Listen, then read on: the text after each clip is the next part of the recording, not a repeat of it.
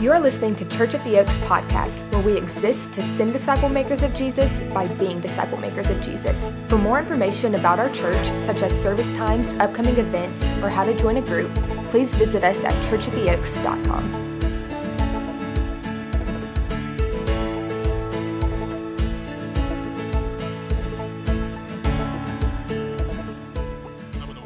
This is uh, this is something I've been um, excited about, but also I got a little a little uh, fear and trembling in me about our time this morning. All right, so we started a series last week where we said, all right, we're gonna we're gonna cover the whole Bible between now and the end of June.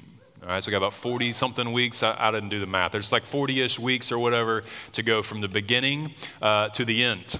All right, and lift up and see the the storylines that God is weaving all across that book that you hold in your hands called the Bible.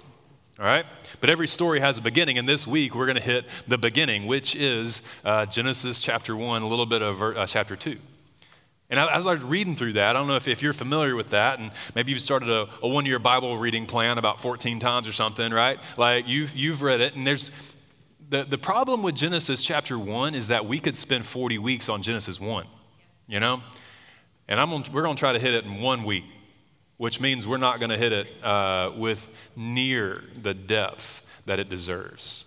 So before we jump in at all, I, I just want to like give you this, like, man, as we're walking through this series, what I'm kind of figuring out as I'm starting to plan it is that this is like the, the time in the Word that we share together, like when I'm up here and you're there, um, these are going to be jumping off points for you. This is not going to be enough. Like I'm hoping this morning that as we walk through Genesis one, you're able to go back to your house at the end of the day today or like this afternoon.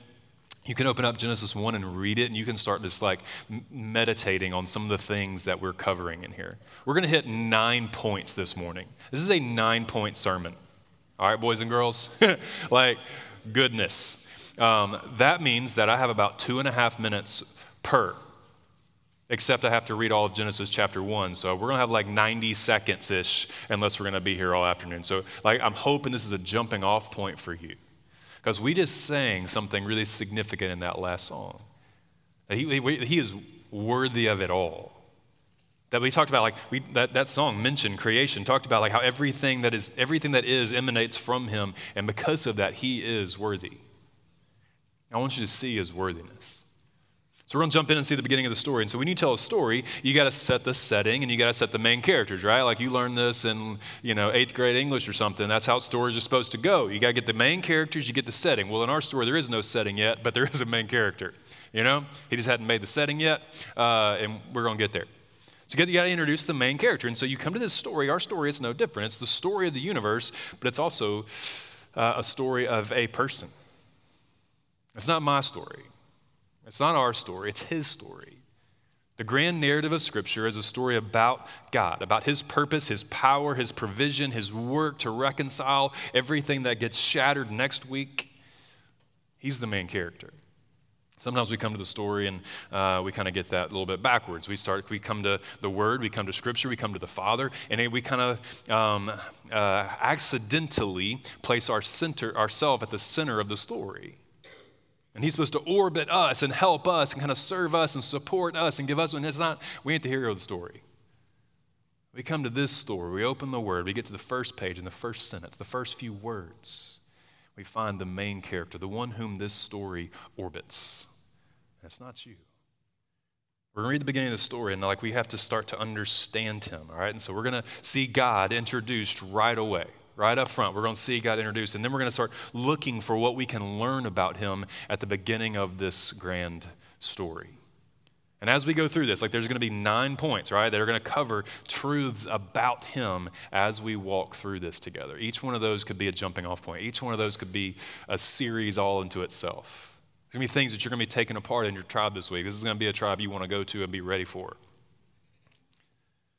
Honestly, my prayer Uh, for this this time in the Word is that it, just one of these would, would would resonate in a in a new and profound way in your heart. And as we find one of these truths about this God, whom this story is about, one of these truths that we're going to hit today is going to hit you. All right? So we're going to cover all nine, and I'm praying at least one of those resonates deeply with you for you to reflect on, you to chew on, you to draw near to him because of through this week. Okay? So we're going to cover the story, we're going to look who the main character is, and we're going to find out who these, what these truths are about him. All right? The story begins like this in Genesis chapter one, verse one. It says, in the beginning, God. There he is. There's your main character right there up front. In the beginning, God. And then he does something. He created the heavens and the earth.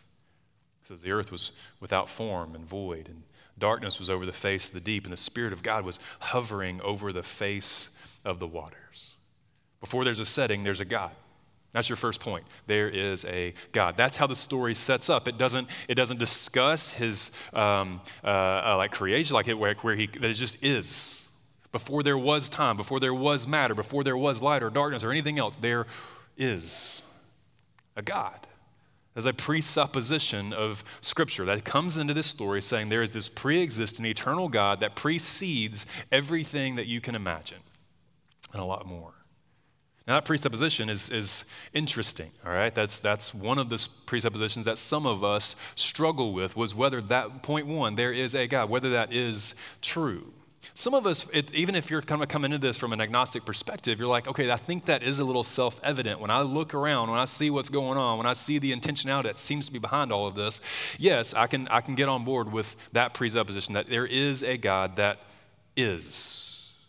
Some of you are here this morning, you're still struggling with just that presupposition. A lot of us remember what that was like.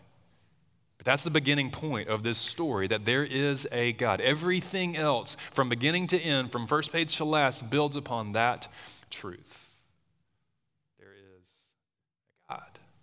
And then immediately you start to see him act.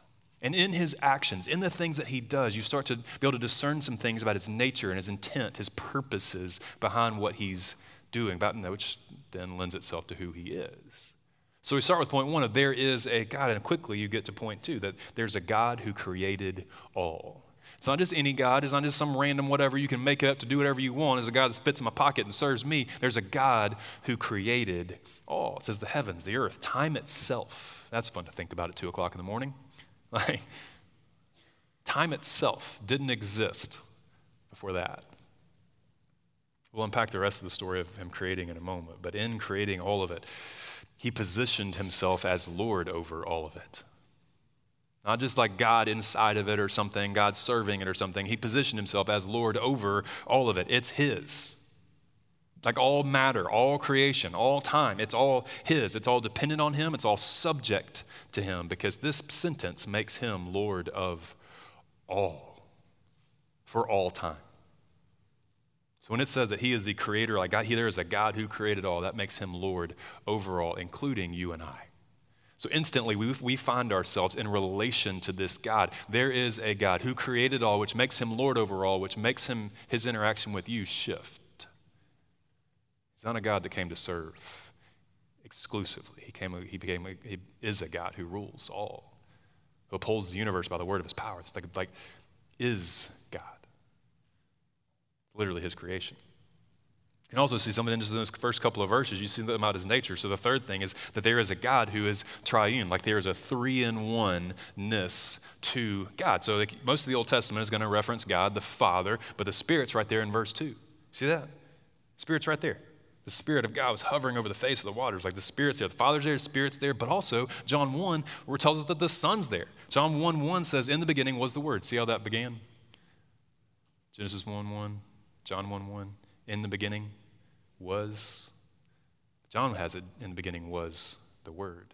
And the Word was God, and the Word uh, the Word was with God, the Word was God.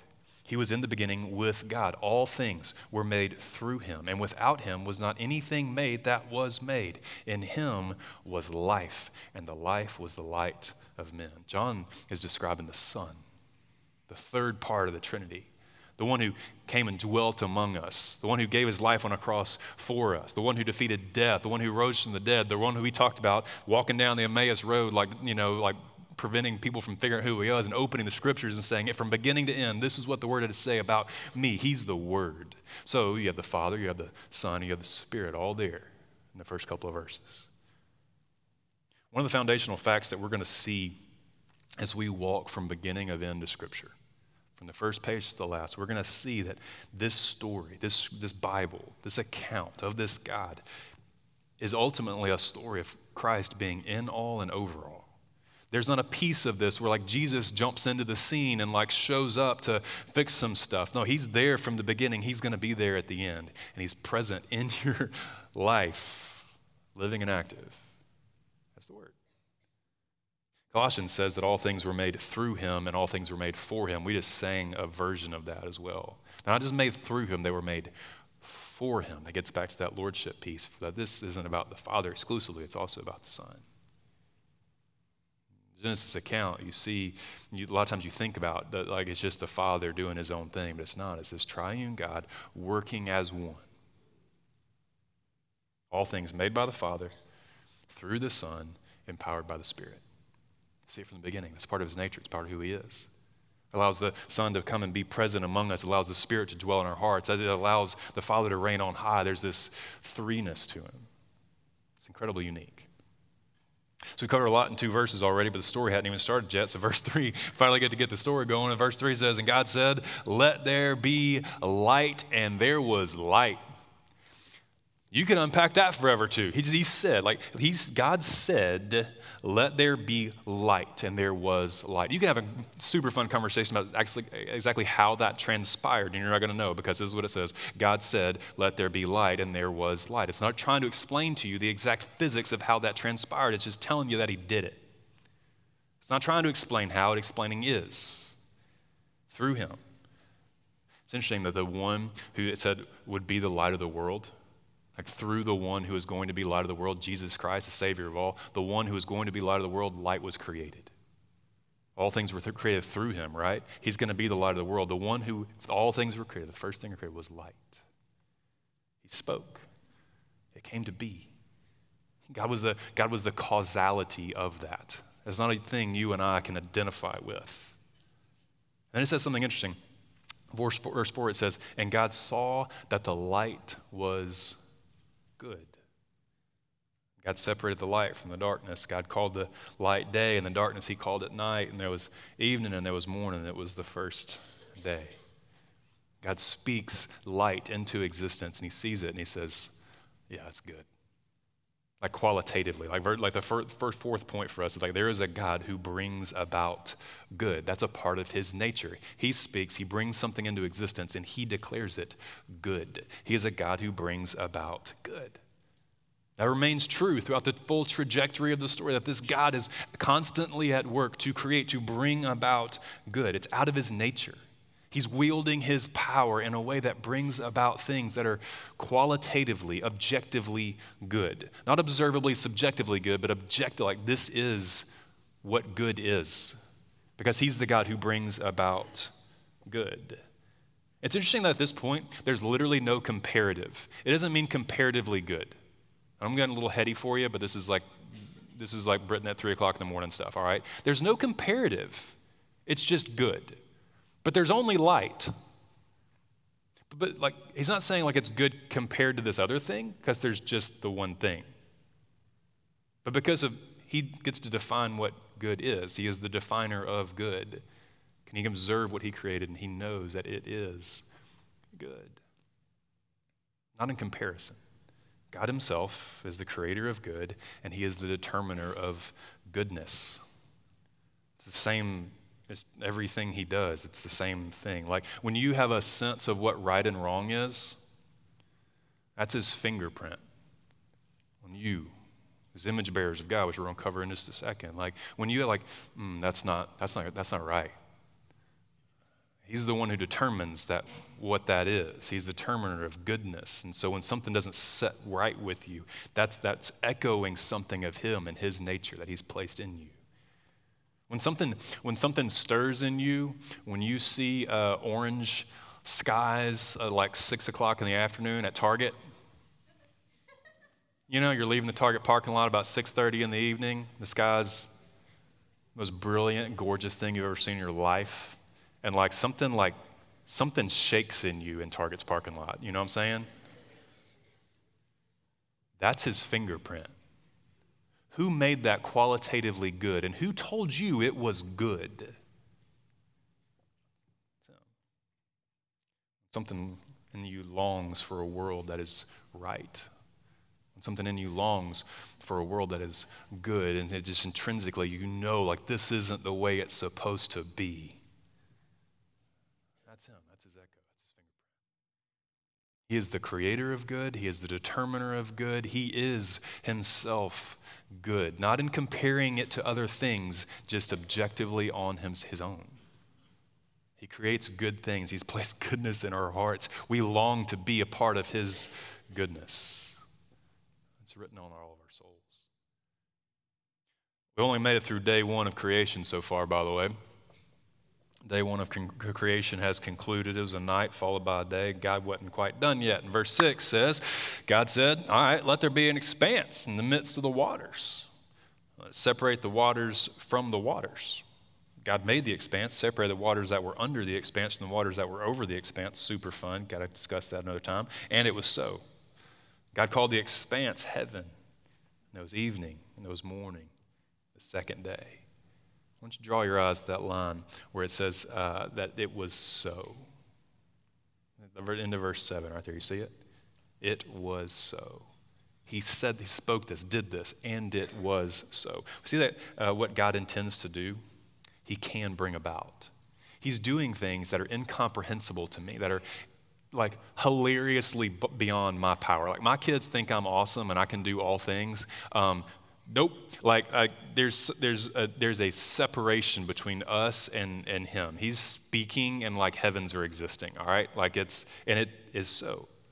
He's the God who can make all things so. That tells us a fifth thing about him. One, that he's all powerful. This God is not just the creator of good. He's not just is. There's, there's an all-powerfulness to him, which, by the way, has huge ramifications for the world. It has huge ramifications for our church. It has huge, huge ramifications for you. As you look at the things that you face and the things that are too big for you to carry, the things that stress you out, the things that are overwhelming to you, the things that seem insurmountable to you and I are not heavy for him. There's a peace that comes from getting to rest under the hand of the one who is all-powerful. It's a peace that comes from recognizing the one who spoke the universe into existence is on our side. Here's what I want to do. As we go through the, the next uh, big chunk of this passage, we're going to read a lot of it straight through. But we've talked about two key phrases, all right? We've talked about one that where he says that it was good, and another phrase where he says that something was so. It was good and it was so. And just to like help us feel the weight of that, I want to read through verses nine until I stop, all right? And every time it says it was so or it was good, I want us to say that together. Like we do when Austin reads us, lead, leads us through the passages. You with me? See what I'm saying? So I'm going to pause. We're going to say it was so. We're going to say it was good together. Just feel the weight of this. All right, verse nine. It says this, and God said, let the waters under the heavens be gathered into one place and let dry land appear. And... And God called the dry land earth, and the waters that were gathered together he called the seas. And God saw that. And God said, let the earth sprout vegetation and plants yielding seed and fruit trees bearing fruit, in which is their seed, each according to its kind on the earth. The earth brought forth vegetation, plants yielding seed according to their own kinds. Trees were bearing fruit, in which was their seed, each according to their own kind. And God saw that. It was evening, and it was morning. The third day. Then God said, let there be lights in the expanse of the heavens to separate the day from the night, and let there let them be signs for our seasons, for days and years. Let them be lights in the expanse of heaven to give light upon the earth. And God made the two great lights, the greater light to rule the day, the lesser light to rule the night, and the stars, and God sent them in the expanse of the heavens to give light on the earth and to rule over the day and over the night, to separate the light from the darkness. And God saw that. Yeah. That was evening, that was morning, it was the fourth day. God said, let the waters swarm with swarms of living creatures. Let birds fly above the earth, across the expanse of the heavens. So God created the great sea creatures and every living creature that moves with which the waters swarm according to their kind, every winged bird according to its kind, and God saw that. God blessed them, saying, be fruitful and multiply, fill the waters and the seas, let birds multiply in the earth. And it was evening, it was morning, it was the fifth day. God said, all right, let the, let the earth bring forth living creatures according to their kinds, livestock and creeping things and beasts on the earth according to their kind. And God made the beasts of the earth according to their kinds and the livestock according to their kinds and everything that creeps on the ground according to its kind. And God saw that. God brings about land and sea and plants and animals and sun and moon and stars. Spoke it. And it was so. But he wasn't done. Like there's there's there's there's still this key piece left. Like he's creating it. I feel like there's this building of excitement, like the music, like the soundtrack is like coming, you know, it's about to hit, right? Humanity finally enters the story with this really unique distinctive. Verse twenty-six says this, then God said, let us, see that us? That's interesting. We already covered that. Let us make man in our image, after our likeness. And let them have dominion over the fish of the sea and over the birds of the heavens, over the livestock and over all the earth, and over every creeping thing that creeps on the earth. So God created man in his own image. In the, in the image of God, he created them. Male and female, he created them. Sixth point is this, there's a God who created us in his image. There's a God who created us in his image. Like humanity is created with the distinction of being the only thing in creation specifically made in God's image. There's a uniqueness to that. There's a, we could do a, you know, a whole series just on what it means to be created in the image of God. Actually sounds fun. Maybe we'll do that next. I don't know. But like, while all of creation reflects his glory, like, like everything he'd made to this point, it all reflects his glory, it all reflects his power, it all reflects his nature, but like only in part. And then this new thing comes, like this this man, this, this woman, like is created in a way that reflects his nature and his heart, his character, as image bearers. Not just as created things, but image bearers. Now, we don't carry his full nature or his full capacity or anything, but we reflect the, an image of God in a way that is completely unique among everything else in creation. There's something about you as you're sitting there, like it, like you reflect the image of God in some very specific and beautiful, powerful ways that you may not be aware of. I mean, some stuff to unpack with your tribe. But listen, like just as a child of God, like you reflect his nature. Like when, when you think about um, people's natural capacity for goodness and justice and love and mercy, we all like, collectively understand like those are good and valuable things. Like there's something in us that strives towards that, like wants to reflect those things. Like it's a reflection of the image of God as an image bearer. That desire in, in all of us to create or care for creation, to seek the good of the world, to, de, to, de, to develop, that's reflecting the image of God. That stuff in us, that, that where there's a desire for us to have relationships, for us to be in community, for, for togetherness, like deep, intimate connection with another. That reflects the image of God. It also reflects the reason that why he created us in the first place. You reflect the image of God also, like as a male or a female. He's got it listed right there, like male and female, he created them. Each of those two distinctives, like reflecting the character and nature of God in, in unique and beautiful ways. Each created intentionally, each created specifically. You as a man or a woman, a child of God, like as a man or a woman, you are you are reflecting something about God that is distinct, beautiful. God was intentional and pur- purposeful in the way that he created you. So God creates people in his image, and now look at God's intention for those people. This is huge for us. His intention for those people. Verse twenty-eight says to, about those people he created, said God blessed them. God said to them, be fruitful and multiply, fill the earth and subdue it. Have dominion over the fish, the sea, the birds, the heaven, every living thing that moves on the earth. And then God said this, he said, behold, I've given you every plant yielding seed that's on the face of the earth, every tree with seed in its fruit. Like you shall have them for food, and to every beast of the earth and every bird of the heavens, to everything that creeps on the earth, everything that has the breath of life, I've given every green plant for food. And it was so. God's intention for people was to create them, to bless them, to provide for them, and then as we'll see next week, to have a relationship with them, to be known, to be enjoy him, They were created to be blessed by him. Verse, uh, not verse seven, the, the point seven, that there's a God who cares for his people. There's a God who cares for his people. That's a foundational thought that a lot of us struggle with before we come to Christ. Some of us will get the idea, okay, I'm I'm I'm I'm all right with a God that exists. I'm I'm okay, fine with that. But something in us like has this doubt of, of his goodness. That comes from next week. What we see in creation, what we see in chapter one, is the beginning of the story, in his nature, is that there is a God who cares for his people, that his heart is to bless, his heart is to provide for. That is his intention for every one of us. He sought their fruitfulness, sought their flourishing. It seems that God ushered humanity in with at least a point, a reason was to enjoy what he had created, to give that, and his generosity and his kindness, to give to them something beautiful, something complete, something perfect. That was God's heart for them, to give them his best. The Westminster Catechism says man's chief end is to glorify God and enjoy him forever. But a lot of us, we like to rephrase that, where we say man's chief end is to glorify God by enjoying him forever. That's what you see in Genesis one, that God's intent was to create people who he could care for perfectly. That was his intent. Now, next week, we'll talk about how that gets shattered. And the rest of the story is how God's working to bring it back.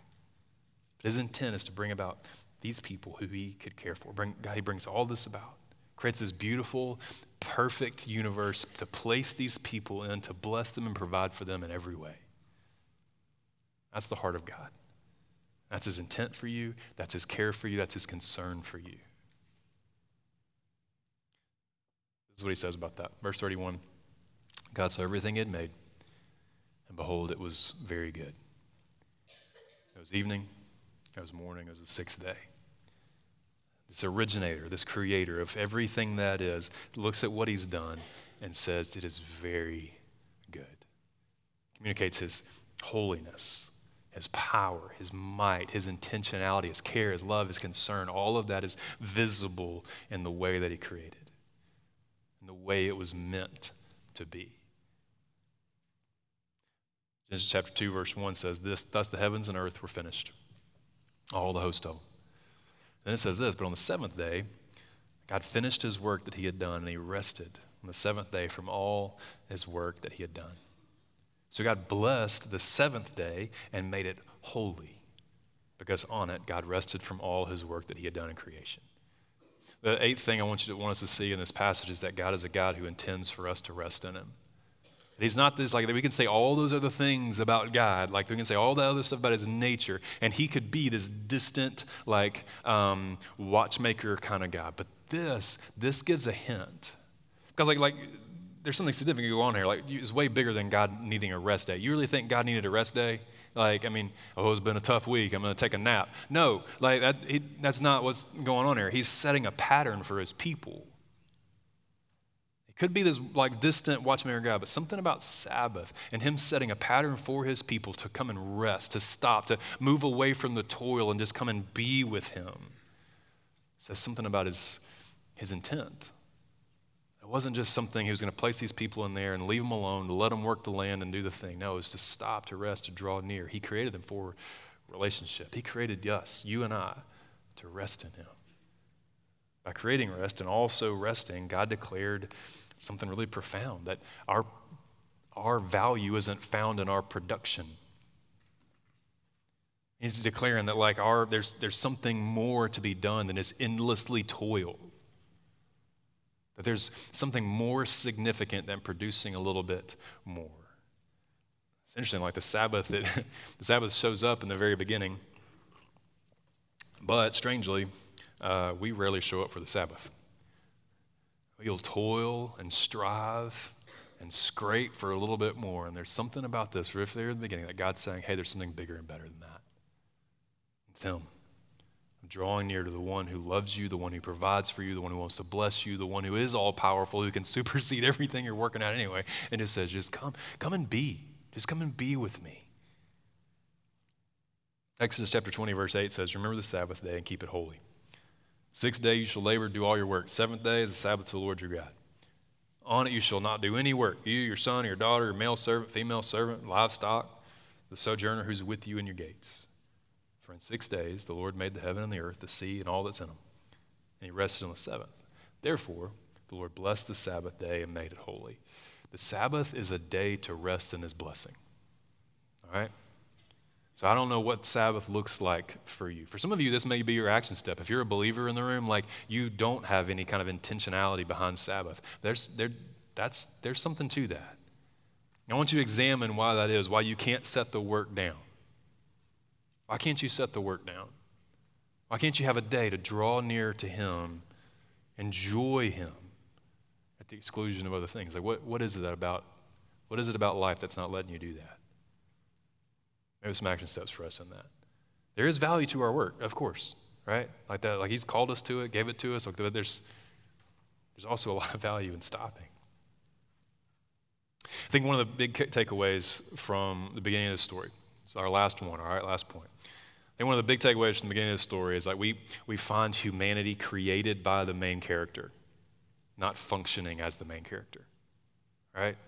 That there is a main character. He is his story. He's the one who is all powerful. Like he's the one who spoke and the universe has existed, right? He's the he's the hero of the story. I'm not the hero of the story. And a lot of times we get that backwards.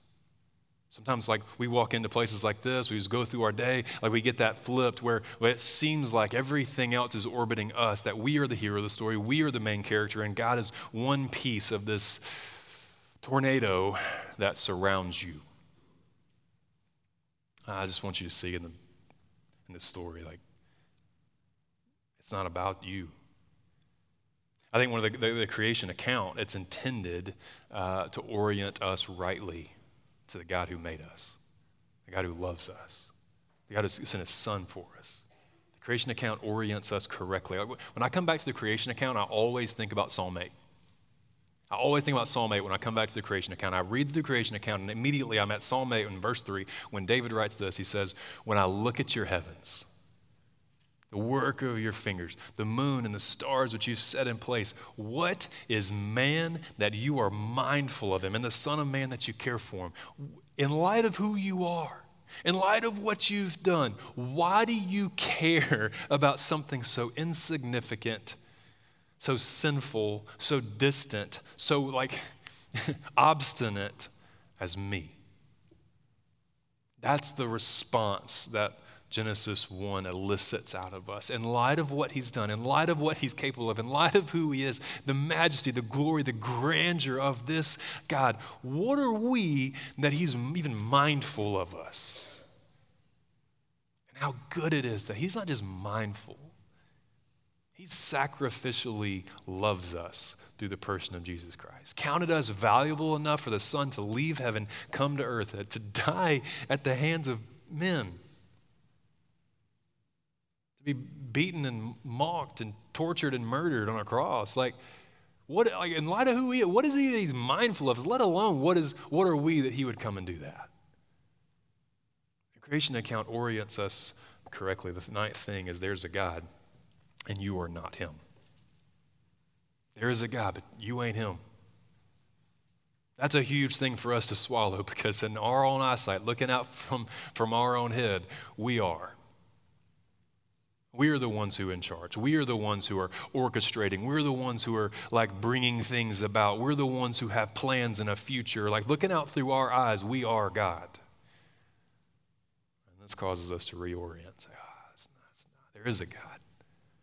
I'm not him.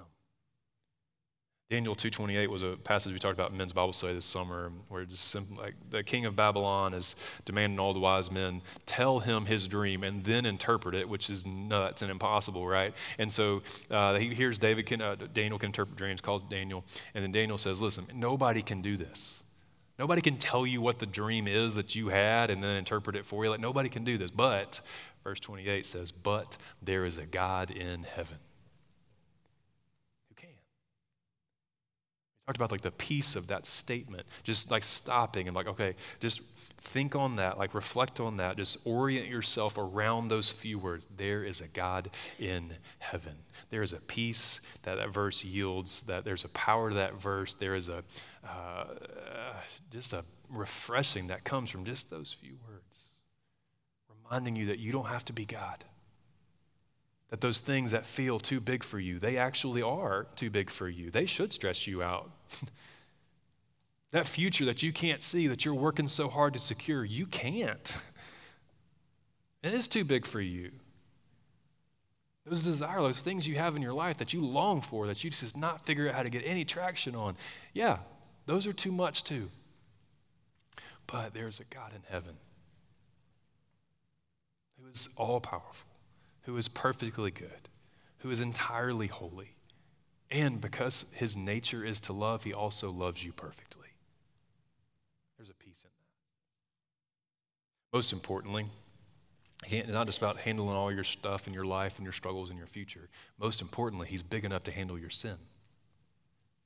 It's the biggest thing that you are not capable of handling. I am not capable of handling.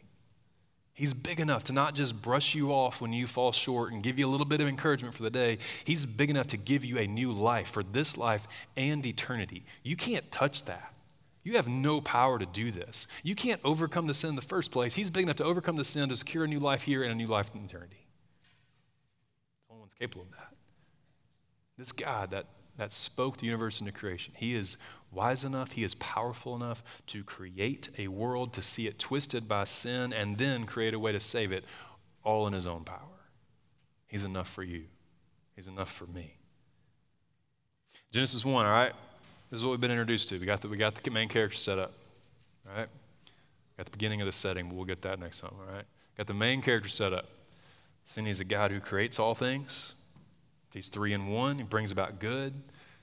Talked about how he's all-powerful. He created us in his image. Talked about how he cares for his people. How he intends for us to rest in him, not just endlessly toil. We're not that kind of God. We're finite, temporary people whom he's come for, to have a relationship with, to redeem, to restore, to draw him back to him. Christians, uh, that should drive us to worship. That should drive us, us to praise. Like when we sing these songs, we come into this place, like just reorienting ourselves around the one who, who loves us. That should, that should change us at a deep level. And if you've come in here dragging a little bit, and you've kind of lost sight of his glory and his holiness and his majesty, I'm telling you, you don't need to get a few more things done this afternoon. You need to go rest in him. Remind yourself of who he is. Remind yourself of what he's capable of. You don't need more, you don't need more productivity. You need more him. All right? Some of you, like Christians in the room, your takeaway is going to be centered around Sabbath, what that looks like and what that's for. But if you're not a Christian yet, like I just need you to hear like that the God that is capable of all of that. And I know you probably have questions about that. We still have some too, all right? Like the God who is able to do all of that loved you enough to come for you. That the sin in your life, the sin in your heart, the, the time that you've walked away from him, like there's a distance that you've created between yourself and the one who loves you perfectly. And he he loves you so much that he wasn't willing to abandon you in that and say, all right, that's the way you want to go, fine. He loves you so much that he came for you anyway. Like the Son left heaven, came to earth to get between you and the wrath that you deserved. That was your death on that cross that should have happened. He got on that cross in your place, in my place, took our punishment on himself, defeated death for us by beating the grave, rose from the grave, lives on high, like, like interceding for us now, like praying for us before the Father now. He's done everything that needed to be done, all of which you couldn't do. Offered all of that just as a gift. Saying to his children, his image bearers, if you want to have a relationship with me, I've done everything that needs to be done for you to come home. Listen, if you'll just if you'll trust in that gospel, in the person and the finished work of Jesus Christ, if you'll trust in him by faith, turn from your sin and commit to follow him instead, you will be saved. Saved from yourself, saved from your sin, and restored back to the God who loves you like this. This morning, will you say yes? Next step seems going to be back there in the back. Some of our folks who are believers, who've trusted in Christ, and they are ready to talk with you about what that looks like, what, how that how that would happen, how that would proceed. They won't have an answer to every question, but they've worked through some of the same questions you have. In just a minute, our band's going to lead us in a time of response. And if you're not a believer, that next step team is there for you. And say, hey, listen, I've got some questions about this. Could we could we sit down and talk? Could we talk later? Could we get coffee later this week? Would you just pray for me? Absolutely. That's why that next step team's there. They're also there for those of you in the room who are believers who just need somebody to pray with you. Even it has nothing to do with the sermon at all. All right, sometimes I forget to say that. Like, we just want to be a church that prays for each other, and so you've got some members of your church who would love to just hear what's burdening you and pray for you. They're there for you. They're also there with stuff like that Sabbath thing. If you're like, listen, I don't know what in the world to do with Sabbath. Like, can I just tell you my schedule and you just, like, tell me I'm wrong somehow that I can't? Like, how do I find the time for this? Go talk to them. They're struggling with the same thing you are. That's why they're back there. I love it in the weeks when there's so many people stacked up back there with Next Step Team that there's a line. That's the way it's supposed to be, all right? I mean, Austin, staff, we're around throughout the week, but sometimes it's a lot easier just to go back to a person who loves you, who's standing back there against the back wall. They're easier to find than we are sometimes, okay? So what's your next step? If you're a believer, what does this elicit out of you? Having gone back through the, the creation account, what does that, what does that bring about inside of you? What are you going to do about it? How does it change you right now where you sit? If you're not a Christian yet, and this is something you've been wrestling with and trying to figure out, what are you going to do about that? Like, like we we want to be a church. We, we just designed Oaks to be a church from the get-go, two and a half years ago, where we could be a church where people who didn't have it all figured out, who had questions about faith, could come and find answers. We built this place for people like you. So ask the questions. We respect the questions. What I what I what I can't respect. It's so much apathy to say, listen, I don't really care. I'm going to stay where I'm at. I'm not going to talk to anybody about it. I'm just going to push it out of my mind. I'm going to push him away. I'm going to push this away. I'm going to go about in business like nothing happened. I don't respect that. But I do respect you asking the questions that are on your mind. Let us help. Let's walk with you. I want to pray for you. Um, and then our band's going to lead us in a time of response. And it's going to be your time to choose what you need to do, okay? Father, um, I'm grateful for the, the, the opportunities to spend time walking through this story of creation. I, I, I know I can't do that thing justice. Can't encapsulate what you did as speaking the universe into existence in a few minutes together. We see your heart. We see your nature in it. So God, I pray for myself, for others, that we would draw near to your heart, that we trust in your nature, that we lean into the fact that there is a God in heaven and I don't have to try to be him. Thank you for that truth this morning. Thank you for the great love with which you love us. Sending your son for us. You're far too good to people like us.